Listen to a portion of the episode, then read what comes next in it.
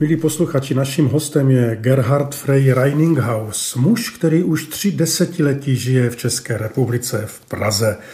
Koho jiného se ptát, jaké to je být cizincem, jaké to je být Němcem v naší zemi a jaké to je být křesťanem v postkomunistické zemi. Dobrý den, Gerharde. Dobrý den. Milí posluchači, od mikrofonu vás zdraví Daniel Ženatý a těším se na rozhovor s Gerhardem. Dovolím si tě trochu představit. Vystudoval si evangelickou teologickou fakultu v Tübingen, takže si pan farář.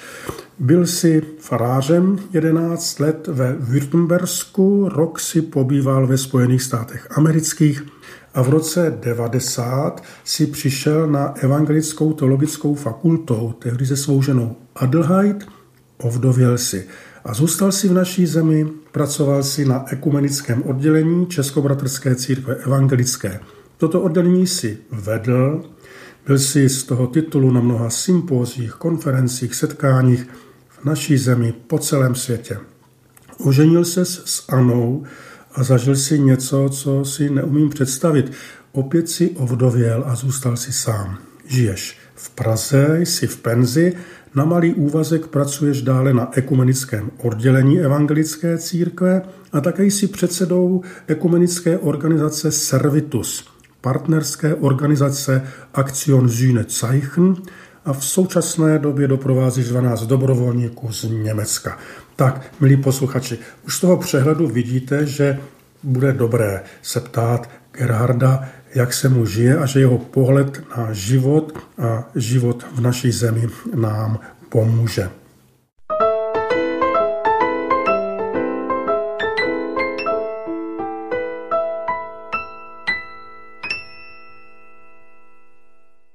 Gerharde, jsi moudrý, zralý muž. Pověz, jak to všechno začalo, kde jsi vlastně vyrůstal, v jakých podmínkách? Vyrůstal jsem na farmě, v rodině, která se starala o zvířata. Na té farmě jsme měli tak 25 krav například, nebo 300 eh, prasat, 10 tisíc slepic, měli jsme vinohrady, byly tam zahrady, tak bylo takový velice různo rody, uh, tak podnik, Eh, který vlastnil majitel velké firmy a to byla jeho eh, koníček a my jsme tam eh, všichni tak pracovali, aby to všechno tak fungovalo dobře. Potom si studoval a také si byl někde v nějaké koleji církevní nebo na nějakém semináři, viď? Jo, jo, tak když mi bylo 15, tak jsem Eh, dostal od eh, učitele náboženství ve škole tak nabídku, nebo on mi doporučil, že bych mohl tak jít do internátu ve starých klášterech, tak to byl Molbronn a Blaubeuren, kde jsem pak eh, čtyři roky tak strávil v malé komunitě, tak Hochu, nás tam bylo 46 ve celé škole a tam jsem zašel jako taková, takovou evangelickou formaci, bych řekl, která eh, je stala eh, pro mě eh, tak základem vlastně mého tak teologické a křesťanské existence. No napadá mě, když slyším, že si byl na těch kolejích mezi chlapci, mohlo to být krásné, ale třeba taková šikana Objevilo se tam něco podobného, nějaké náznaky? Um, bylo to, bylo to uh, něco takového. Já osobně tak jsem to nesašel, uh, ale jsou, byli tam uh, prostě uh, hoši, co, co měli ten problém a, a když byli trošku tak slabší, tak ty ostatní tak si dělali dekraci. Mm. Tak to, to, to byl problém, ale s tím, že bylo tam i těch učitelů s námi tak blízko, tak si myslím, že to bylo také docela dobře pod kontrolou. Pak také vím, že jsi byl na rok ve Spojených státech amerických, to jsem říkal. A teď nevím, jestli to bylo před tvým studiem teologie nebo po něm. To bylo předtím. Já jsem eh, po maturitě, tak eh, v roce 70 jsem se účastnil výměny tak mládeže, tak a byl jsem rok v západním New Yorku, v Buffalo, nebo v té oblasti od, u Buffalo. A tam jsem žil v metodistické farářské rodině. A jsem velice, intenzivně zašel ten rok jako teď součástí té rodiny. To ti bylo hodně dáno, že v tom věku eh, dospívání a zrání si měl možnost eh, takhle rozšířovat svůj obzor.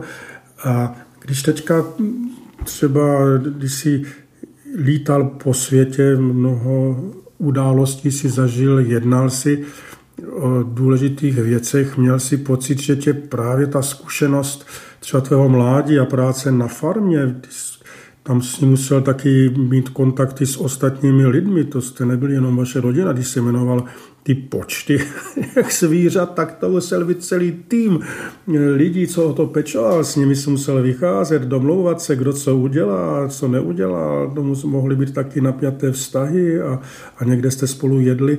Promítlo se to, pronikne to potom na povrch při takových zdánlivě nesouvisejících jednáních?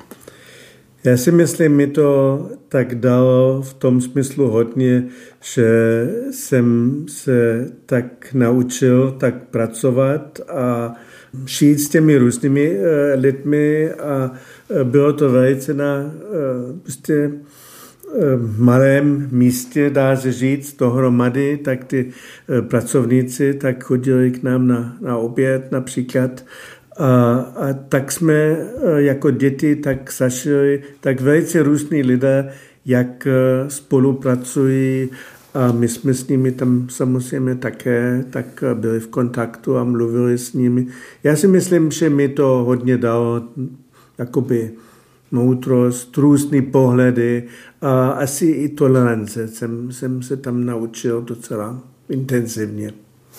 Dovolím si jenom malinko odbočit, ale když jsem mluvil se svou maminkou, která již zemřela a ona vzpomínala na to, jak vyrůstala na Valašsku ve velkém, na velkém statku, tak to bylo velmi podobné právě ta komunita s těmi lidmi, kteří tam pomáhali a pracovali. Hmm. Eh, a pak říkala i jako studentka gymnázia, jak je to, když přišla domů a už slyšela oškrab brambory, což znamenalo škrabat brambory pro asi 20 lidí. Mm. A tak to asi bylo docela životadárné právě tady ty vztahy s různými lidmi, nějak to ukočírovat. No, tak, ty jsi přišel do Čech se svou manželkou v roce 90. To znamená, ty námluvy museli začínat ještě před revolucí, před mm. rokem 89. A tak mě zajímá ještě předtím tvůj vztah vlastně k zemím, bývalého socialistického bloku. Eh, měl jsi zkušenosti z tehdejší DDR, Deutsche Demokratische Republik, tušil si, co tě čeká tady, nebo hmm. Eh, co tě na tom přitahovalo vlastně přejít přes tu železnou oponu a ocitnout se ve světě jiném, než byly Spojené státy americké? Jo. No, eh, poznal jsem sbor v Kéře, v NDR, kde jsme jako eh, teď sbor eh, na západě ve Württembersku partnerský vztah. Já jsem každý rok s malou skupinou jezdil dvakrát do Géry a jsme tam měli víkend spolu. Tak jsem trošku tušil, jak je život v tom socialismu, jak, jak to bylo v té době. Um, Moje žena Adelheid to zažila mnohem intenzivněji, protože ona pracovala s mladými lidmi a dělala, organizovala setkávání mezi mladými lidmi z NDR v Československu a v Maďarsku. Tak a, a byla tady v, v Praze i v Bratislavě na různých místech. Jo, čas od času týden nebo i dva týdny a, a byla velice intenzivní doba. Vlastně já jsem jenom jednou byl s ní týden a e, jsem zašel takový seminář, to bylo o křesťanském a marxistickým pochopení člověka. A, a bylo to zajímavé. Tak mě to nějak zajímalo a tak ten um, konflikt uh, východ-západ a uh, ta šelestná opona byla něco, co bylo výzvou pro nás a já jsem se docela tak zajímal. My jsme se také se naučili v té mládí být skromný, tak já jsem se nebál, tak to Československa a že bude trošku Řecko, eh, řekneme, eh, skromnější, skromnější než to bylo předtím. Hmm. Jo, tak eh, bylo to spíš svědavost, ale ten hlavní tah to to teď Prahy, tak to bylo od Adelheid, protože ona to znala. A vlastně my jsme dostali nabídky, nabídku eh, toho stipendia právě na posadí toho, že Adelheid to tady už pracoval předtím několik let. A to konkrétní stipendium bylo na co? To uh, bylo stipendium na uh, postgraduální studium na Evangelické teologické fakultě.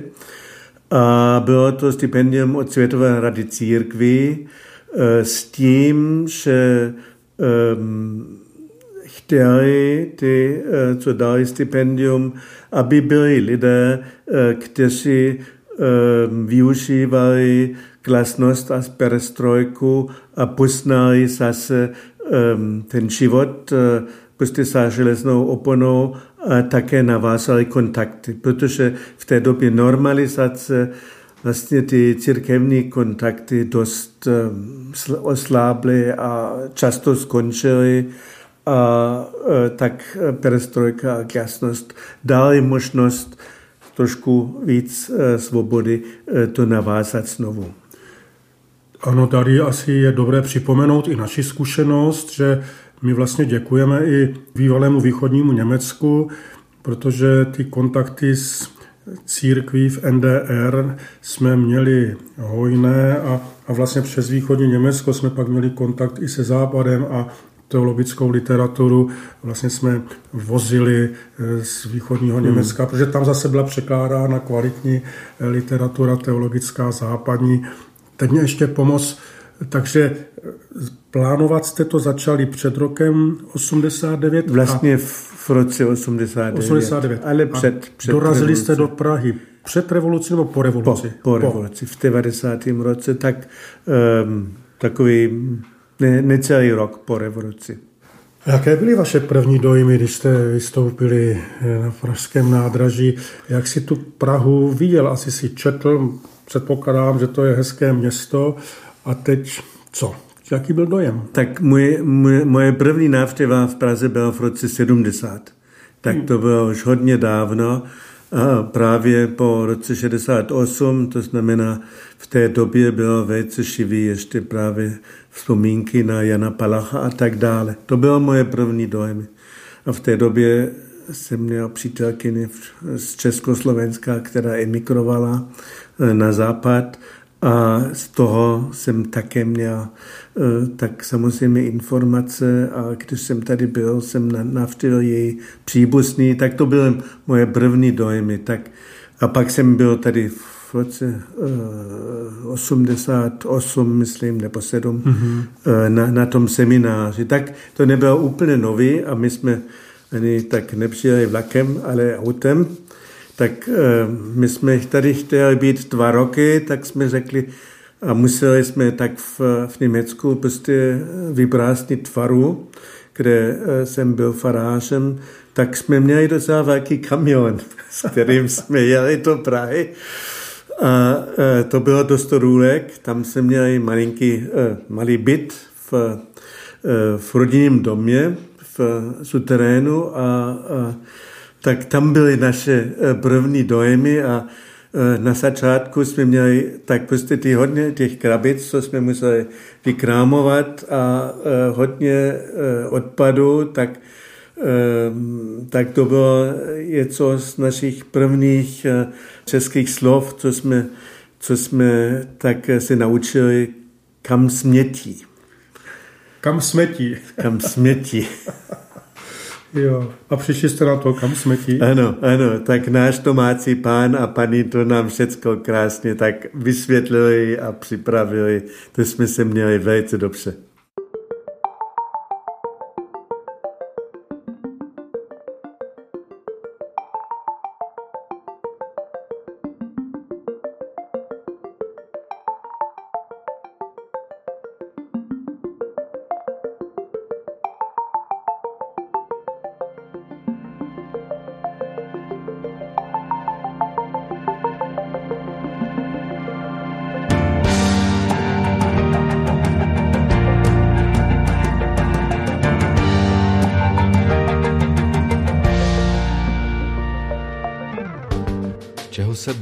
Bojíš, je někdy jen v hlavě. Nakresli vězení a na zeď napiš útěky v plánu, jenže běžíš přes mohyly v trávě. Nic v tobě nezmění ten strach z křížků na pianu. Čeho se bojíš?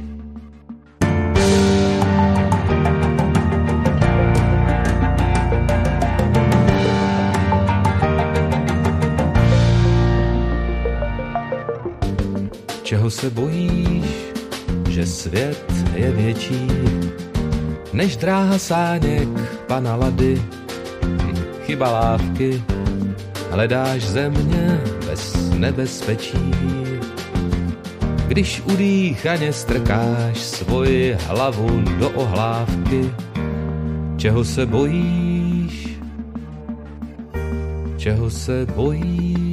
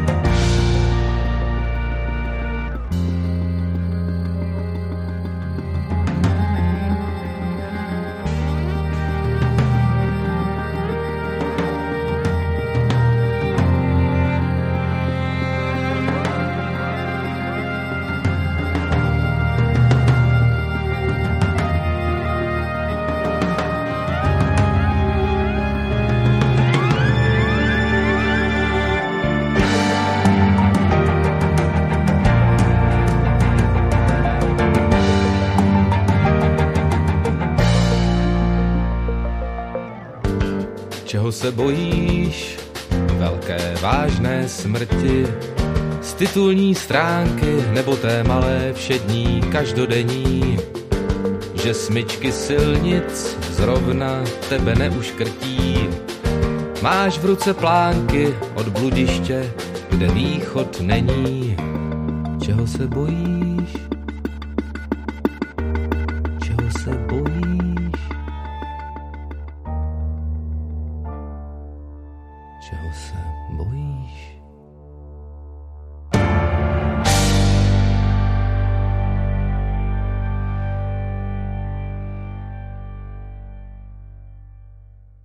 Radio Proglas, pořad na stole je téma.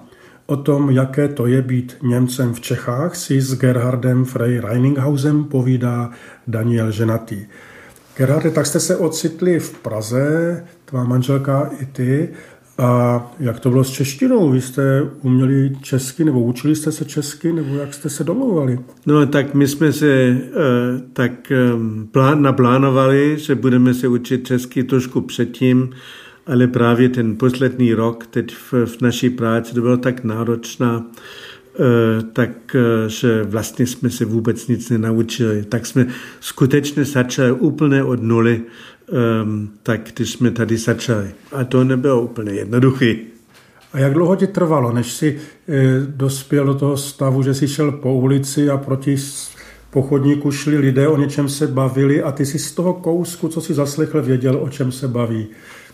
No určitě půl roku to bylo. Tak až, Jenom půl roku? No, až jsme začali vůbec vnímat, co, co, co, co lidé říkají, o čem mluví a e, tak e, abychom tak v, v krámu mohli tak prostě koupit a žít, co chceme a tak dále.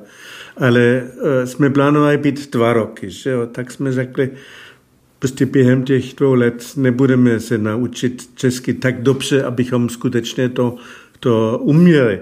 Ale e, tak jsme se snažili různým způsobem. Pomáhali nám hodně lidí v tomhle, musím říct. Pojďme se vrátit ještě k tomu e, rozdílu západ a východ, nebo západní společnost tehdejší terminologií a e, blok východní, socialistický. Když jste sem přišli, bylo něco, co jste na nás pozorovali, jako kdyby typické pro, pro tuto oblast, nebo říkali jste si, hm, tady jsou, pardon, poškození, nebo to vadilo vám něco? No, tak ale to bylo postupně, tak když jsme už tomu trošku víc e, rozuměli, jsme například měli trošku ten problém, že e, bylo nějaké jednání a jsme se dohodli na něco a my jsme mysleli, že to máme dohodnutý a pak ten další den jsme rozuměli, že to byla jedna možnost, ale možná je to všechno úplně jinak tak eh, jsme tady museli eh, se naučit být mnohem flexibilnější, než jsme se, se byli, byli zvyklí předtím, musím říct. A je to výhoda nebo nevýhoda naučit se být flexibilnější? Já bych řekl, teď je to docela výhoda pro mě, že umím um, prostě, i když všechno je jinak, než jsem to myslel, s tím uh, prostě se vyrovnávám bez větších problémů tak to byla ta, eh, ten život tady velká škola a je to dobrý. Jaké pro tebe bylo, když jsi přišel eh, k nám a teď se ocitl v křesťanské společnosti mezi křesťany a asi, to si asi nezdál to rozdělení, které u nás vlastně paradoxně přetrvává děsně dlouhou dobu, řekněme, ta Bílá hora a ty důsledky a, a teď katolíci, evangelici, protestanté, už se zdálo, že už se to vyřeší, že se to vracet nebude. Ono se to znovu a znovu nějak otvírá. Bylo to pro tebe nové, tento problém, nebo ano, máš Ano, ano, v tom jsme skutečně měli velice tak eh, jinou situaci. Teď například v tom sporu, kde jsem byl, byl velký spor, 4,5 tisíc tak členů. A jsme měli krásný eh, vztahy s katolickým knězem, který tam byl a jsme byli přátelé. V tom Württembersku. V tom Württembersku. Mhm. A eh, prostě eh, my jsme spolupracovali, my, evangelíci, katolíci, v mnoha, v mnoha oblastech, mnoho oblastech a, a bylo to velice takový vyrovnaný a, a pak musím říct, to bylo skutečně velice jinak vidět, že ta uh, českopratoská církev evangelická je to malá církev a vedle toho je mnohem větší katolická církev. Ve Württembersku bylo to opak. V, tom, v té vesnici, kde jsem byl farážem, do roku 45 tam bylo tři katolíci a jinak byli všichni evangelici. To dělá rozdíl a pro e, tak křesťan a pro zbor je to jiná situace. A to, to jsme se tak e, rychle, rychle uvědomili, že skutečně e, ty podmínky pro evangeliky tady jsou, jsou hodně jiný než v Německu. A jaké to bylo, když si potom vlastně tu evangelickou církev zastupoval třeba při jednáních v cizině, tak si musel trošku jako kdyby obléct její uniformu a vysvětlovat něco, no ale víte, oni to myslí tak, e, byly takové momenty, kdy se znecítil úplně komfortně, jak by se dnes řeklo? Jo, tak já musím říct, já si myslím, že jsem e, docela rychle, pak když jsem měl tu e, funkci toho tajemníka pro ekuménu, cítit to, to té českopražské církve evangelické a být nebo zastupovat eh, tu evangelickou církev. Teď eh, na druhé straně byl mnohem větší církev. Já jsem měl i z toho tak eh, časem radost, že jsem mohl tu malou církev zastupovat a říct, my tady a, a vy, tak v Německu. Tak já jsem měl ty vlastně pro Němce často, jste jsem byl ten, který je v té eh, České republice a pro Čechy jsem také byl ještě ten, který se vysná v tom západním Německu. A někdy jsem měl dojem, to je docela tak eh, eh, výhoda, protože tak mám možná větší porozumění na obou stranách.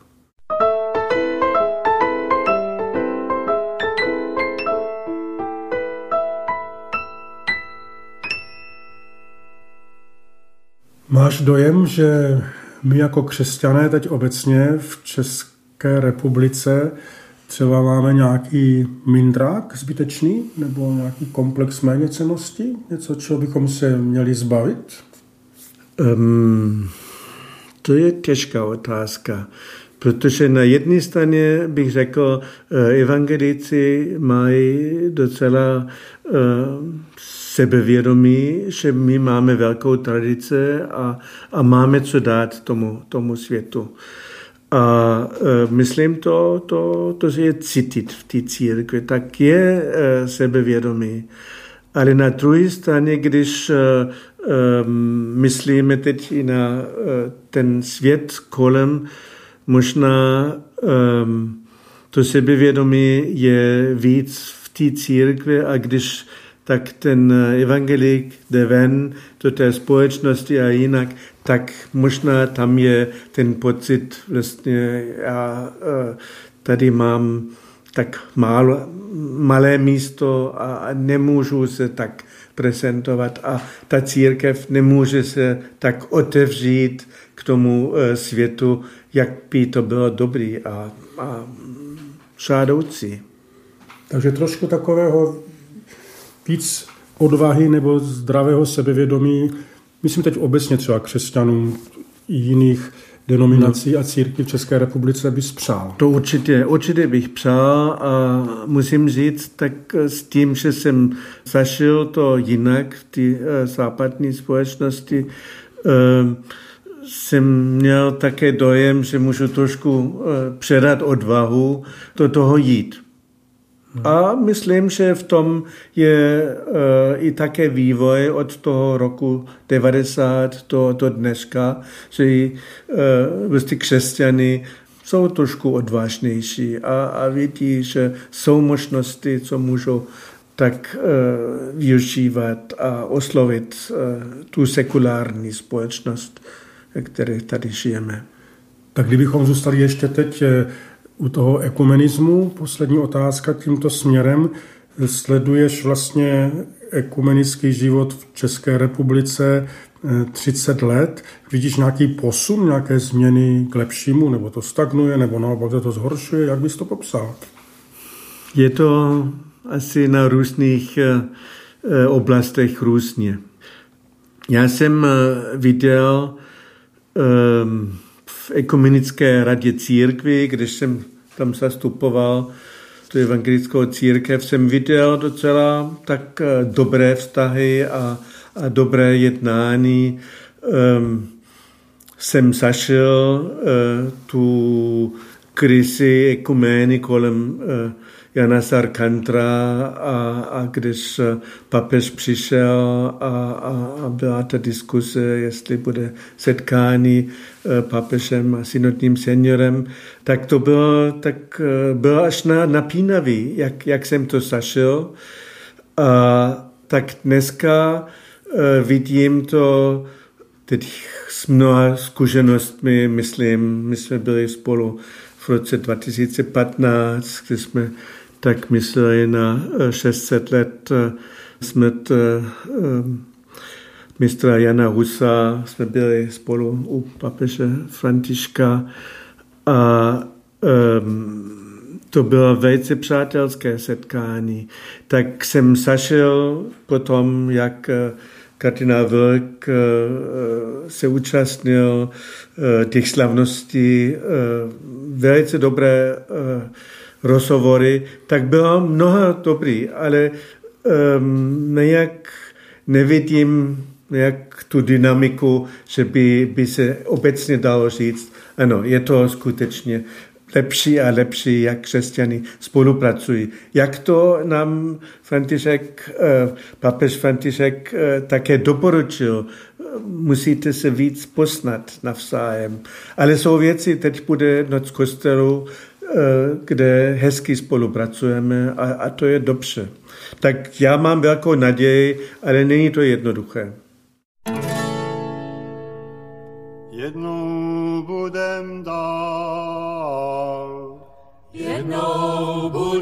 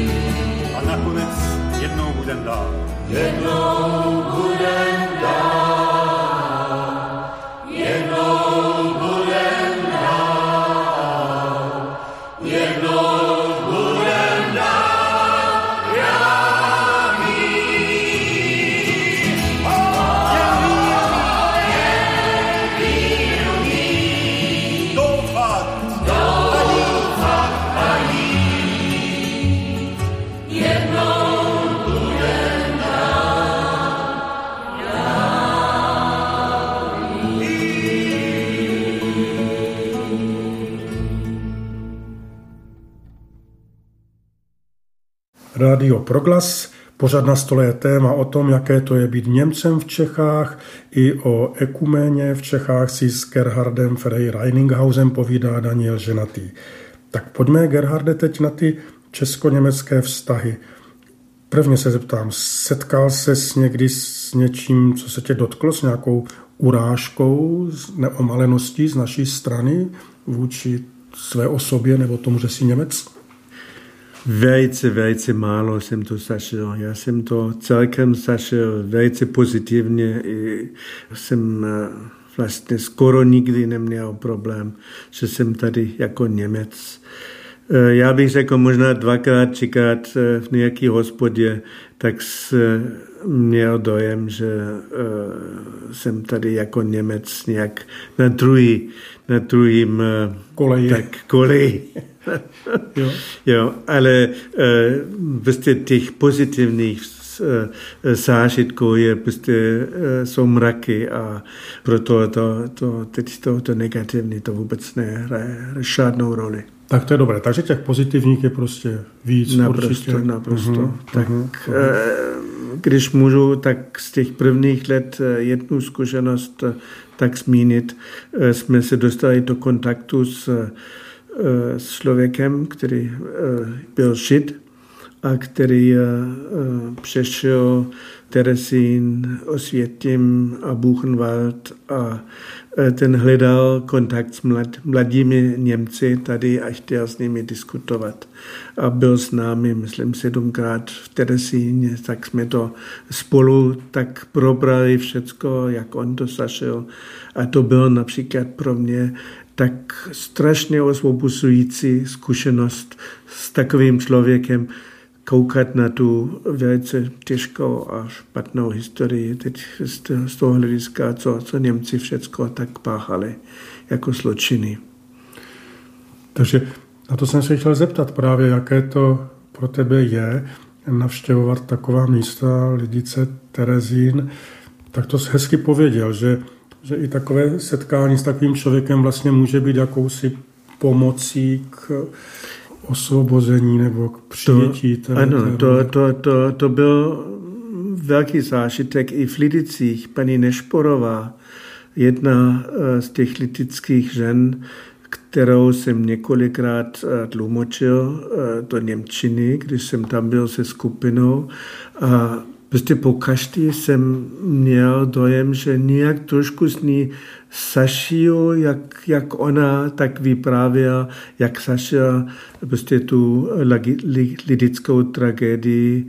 A jsme s tím se velice zpřáteli i prostě s celou rodinu a to bylo možná pro mě vůbec ty nejdůležitější zkušenosti během těch 30 let, co jsem teď tady zašel lidské vztahy, co bych nikdy tak eh, nemohl si představit, že vůbec to je možné.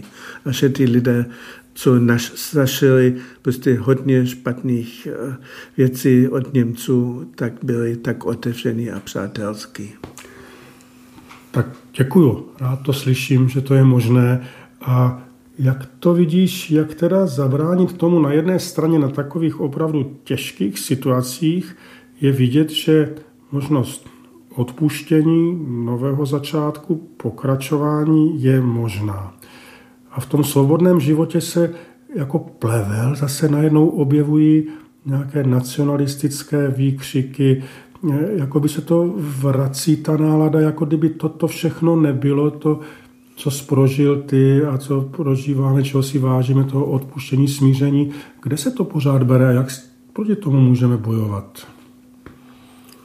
Já si myslím, nejdůležitější je držet se těch zásad eh, křesťanských, říct, tak jsme eh, šli tu cestu a jsme mluvili i o tu vinu, té vině a jsme zašili odpuštění a prostě to je naše zkušenost a naše poselství, že to je možné a my jako křesťané to chceme a žijeme proto.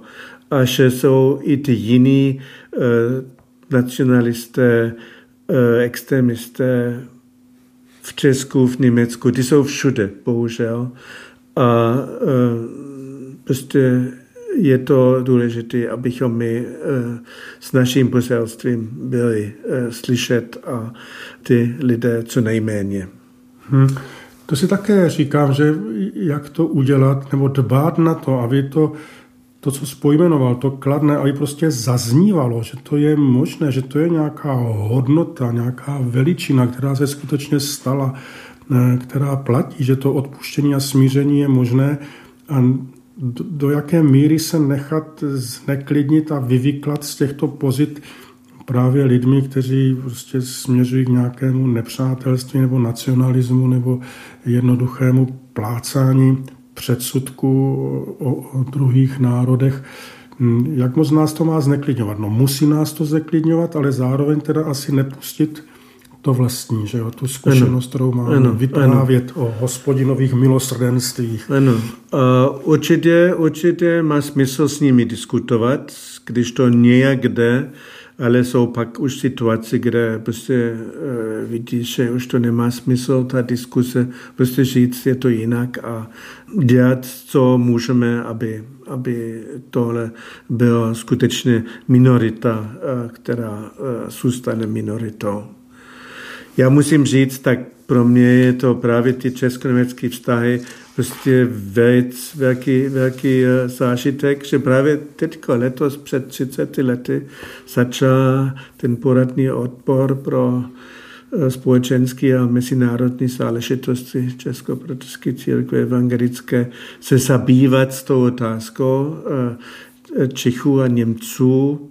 Pracovali na tom dva půl roku, studovali těch tisíc let, co tady byli Češi a Němci spolu a vydali ten dokument, co pak eh, tak adoptoval synod a jako prohlášený a, a pak ty um, reakce z Německa, velice eh, pozitivní reakce, pak ta společná komise eh, Českopravské církve evangelické a EKD, Německé evangelické církve, kde jsem strašně moc se naučil o té historii, ale i o smíření a o e, dialogu e, mezi národy.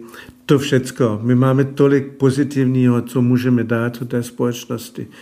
To je e, takto pro mě důležité. Právě i když se zabýváme s tou otázkou nacionalismu a xenofobie a ty prostě problémy. Tak to je jeden důležitý odkaz, milí posluchači, že máme mnoho pozitivního, mnohého dobrého. Všechny nás trápí, jak to teda dávkovat, jak to předávat dál, jak s tím seznamovat, ale tak to je, to je druhá kapitola. Ještě, Gerharde, asi nás zajímá, nebo mě, ten vztah východ a západ Německa, protože my jsme tu Německou demokratickou republiku, má generace dobře znali, jezdili jsme tam, Mnoho lidí jezdilo na Rujánu a na Usedom k Baltu. A e, jednak ten vztah víme, že není úplně ladný a ještě mě zajímá to poškození i tou dobou toho socialismu. Já si vzpomínám na takový hrozný zážitek, když jsem tam byl v těch 80. letech v tom Greifswaldu a čekal jsem tam na nějakého přítele, tak děcka ze školy byli na nějakém válečném filmu. Já jsem tak mm-hmm. jako mhm. stál a koukal jsem na ten film a to byl takový ten ruský propagandistický film o druhé světové válce, kde teda ano, všechna čest rudé armádě vítězila, to není o ní tady, ale o tom, že vlastně ta děcka v tom východním Německu byla manipulována k tomu, aby aby fandila rudé armádě a radovala se z toho, že ti Němci tam padají, umírají hmm. a to byli jejich dědové a pradědové a no mě z toho bylo hrozně ousko. Tak si říkám, jestli ten základ i toho neporozumění nebo těch problémů netkví to tady v jakémsi znásilnění té duše a teď neseme ty důsledky toho? Určitě zranění duše tak eh, socialismem byl, byl v té době teď eh, transitu a té eh, revoluce a těch změn v roce 89 a potom bylo důležitý. Tak, ale um, západní Němci asi tomu moc nerozuměli. A ten způsob, jak oni pak uh, uh, předělali ten východ uh, po roce 89, prostě bylo taky špatný. Jo, já si myslím, tam bylo také mnoho zranění. Um, a um, tak bylo to na obou stranách. A často nebo hodně těch východních Němců pak šlo to na západ a očekávali, že tam uh, Eh, budou mít eh, tak lepší život a eh, bylo tam také dost nedorozumění a, a nebylo to jednoduché. Já si myslím, možná doufám, že po, po teď 30 letech, že to se změní, ale je to dlouhý proces a a není to jednoduchý. A já si myslím, z obou stran musíme, musíme na, na, na, na tom pracovat a, a vidět, že to není něco, co, co se dá eh, překonat přes, přes noc nebo za rok. je to, je to práce pro generace. Ještě trošku jiná otázka. V naší republice, v Čechách, na Moravě, ve Slesku, eh, asi na Slovensku, jsme citliví na přítomnost cizích vojsk na svém území a také to musíme nějak zpracovávat. Jak se vlastně německá společnost vyrovnává s přítomností eh, vojáků Spojených států na svém území? Vidíš tam nějaké pnutí? Já vlastně o tom vůbec nic nevím. Jak to soužití hmm. probíhá? Hmm. hmm. No, um, na, po válce určitě to nebylo jednoduché, že jo? Tak uh, američani, ale i francouzi uh, a angličani a Rusové prostě byly ty eh, vítězné mocnosti po druhé světové válce. A pro Němci v té době to byla porážka. Tak já si myslím, eh, nebo velice dobře si, si pamatuji na rok, to bylo po 50, ne, po, po 40 letech po, po válce, 85, když eh, prezident Richard von Weizsäcker řekl, že vlastně eh, to vítězství nad nacismem je i vítězí, vítězím Němců. Jo, že, že ta, až to po dlouhé době se to přepracovalo, že i pro Němce, tak to prostě ten konec toho, eh, toho nacistického Německa byl vlastně vítězství pro všechny dík Bohu. A já musím říct, tak když to vidím, jak například teď eh, v té válce, tak eh, Ruska proti Ukrajině, jak to tam funguje, eh, jsem velice rád, že dneska se dá říct, prostě ta německá, možná víc ta západo-německá společnost prostě se velice intenzivně uh, zabývá, zabývala uh, s tou minulostí a, a jsme prostě, a zvlášť moje generace teď uh, pováleční, uh, prostě vnímali, že prostě to byla obrovská vina té, toho německého národa a je to naše odpovědnost s tím šít a s tím něco dobrýho dělat. Tak to jsou citlivá témata. Gerharde, ještě na závěr. Berlín tady mám. Krásné město. Kdo ho navštíví, jako by se ponořil do svobody a nějaké tvůrčí, kulturní energie, chce se mu žít, má pocit, že je na světě rád. Jak se ten zázrak přihodil, že z rozbombardovaného centra válečné mocnosti se stane takový ostrov naděje? Je to dlouhá cesta, že jo? Já jsem tam byl poprvé, myslím teď, když jsem to si vnímal v roce 63. Eh, byl jsem v západním Berlíně samozřejmě, co byla eh, prostě ostrov, eh, kde velice silně si uvědomil právě tu svobodu. Protože kolem toho západního Berlína bylo NDR a byl, prostě byla ta Eh, byla ta železná opona a já si myslím, to, to jádro, to, to, té, té svobody v tom západním Berlíně bylo něco velice vzácného. A e, když pak ta, e, ta seď padla v roce 89, Eh, to tak přineslo tak zvláštní dynamiku eh, vývoje, kde byste i ten východ pak si do toho dal a, a s tím um, prostě měla si ta, uh, ta historie teď novodoba toho Berlína takový velice dynamický vývoj, co uh, co tak vedla k tomu, že dneska prostě je například ta seď je prostě něco, co, co je také eh, um, jako uměný tam v tom, v tom městě. Eh, prostě tak jinak, než to bylo předtím, tak člověk, člověk pořád říká, to je, to je zázrak. Vůbec, že se to stalo.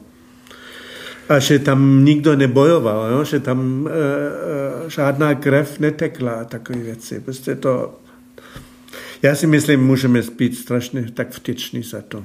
Jsme, jsme. Náš rozhovor se zvolna chýlí ke konci. Gerharde, dvě otázky ještě mám.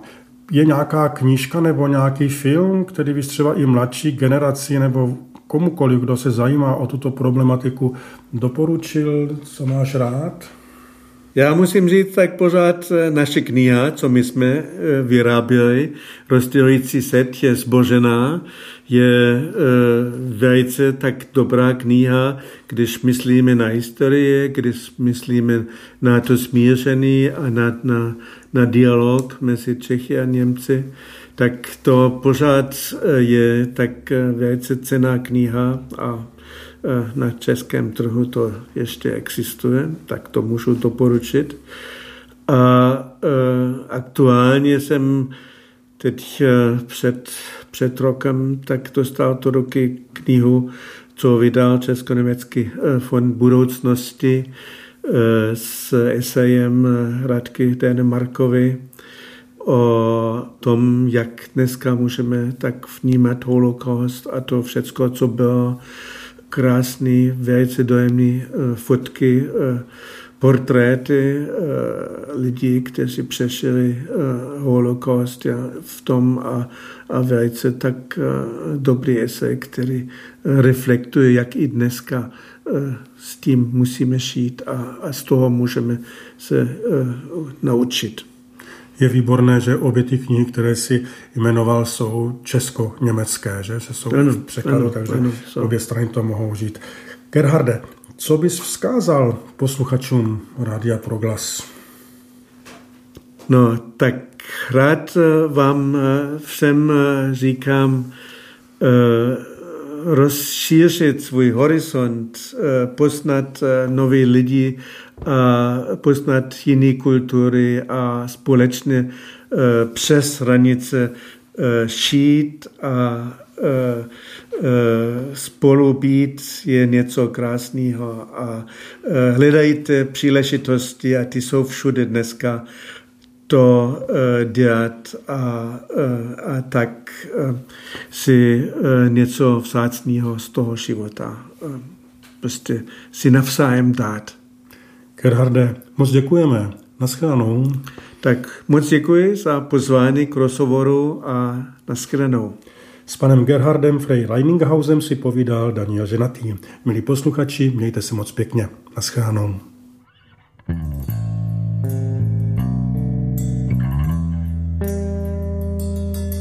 Chvíli chutnáš chlebem, chvíli trávou polních cest Chvíli jasná ohněm,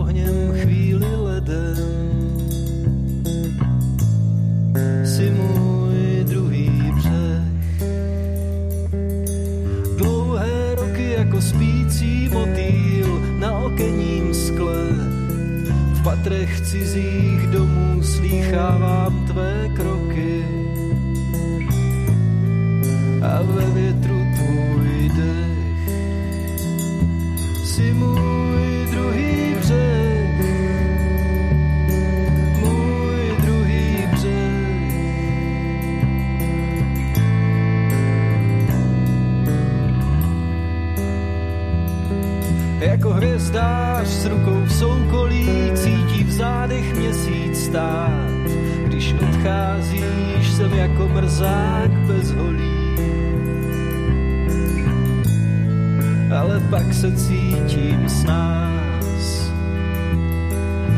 Rozdáváš se setměním, trháš peří o hedvábnou klec. Oplácím ti za zranění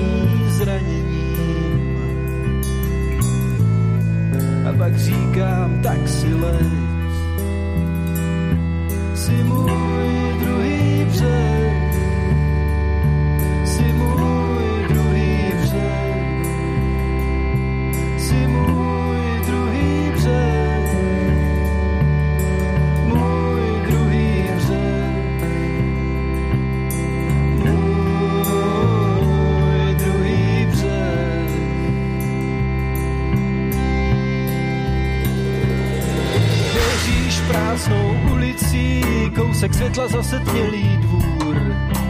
Hledáš cestu za konečnou stanicí. V duchu volám stůj.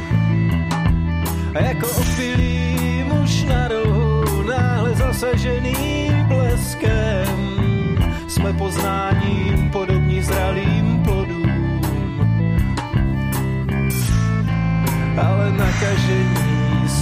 care.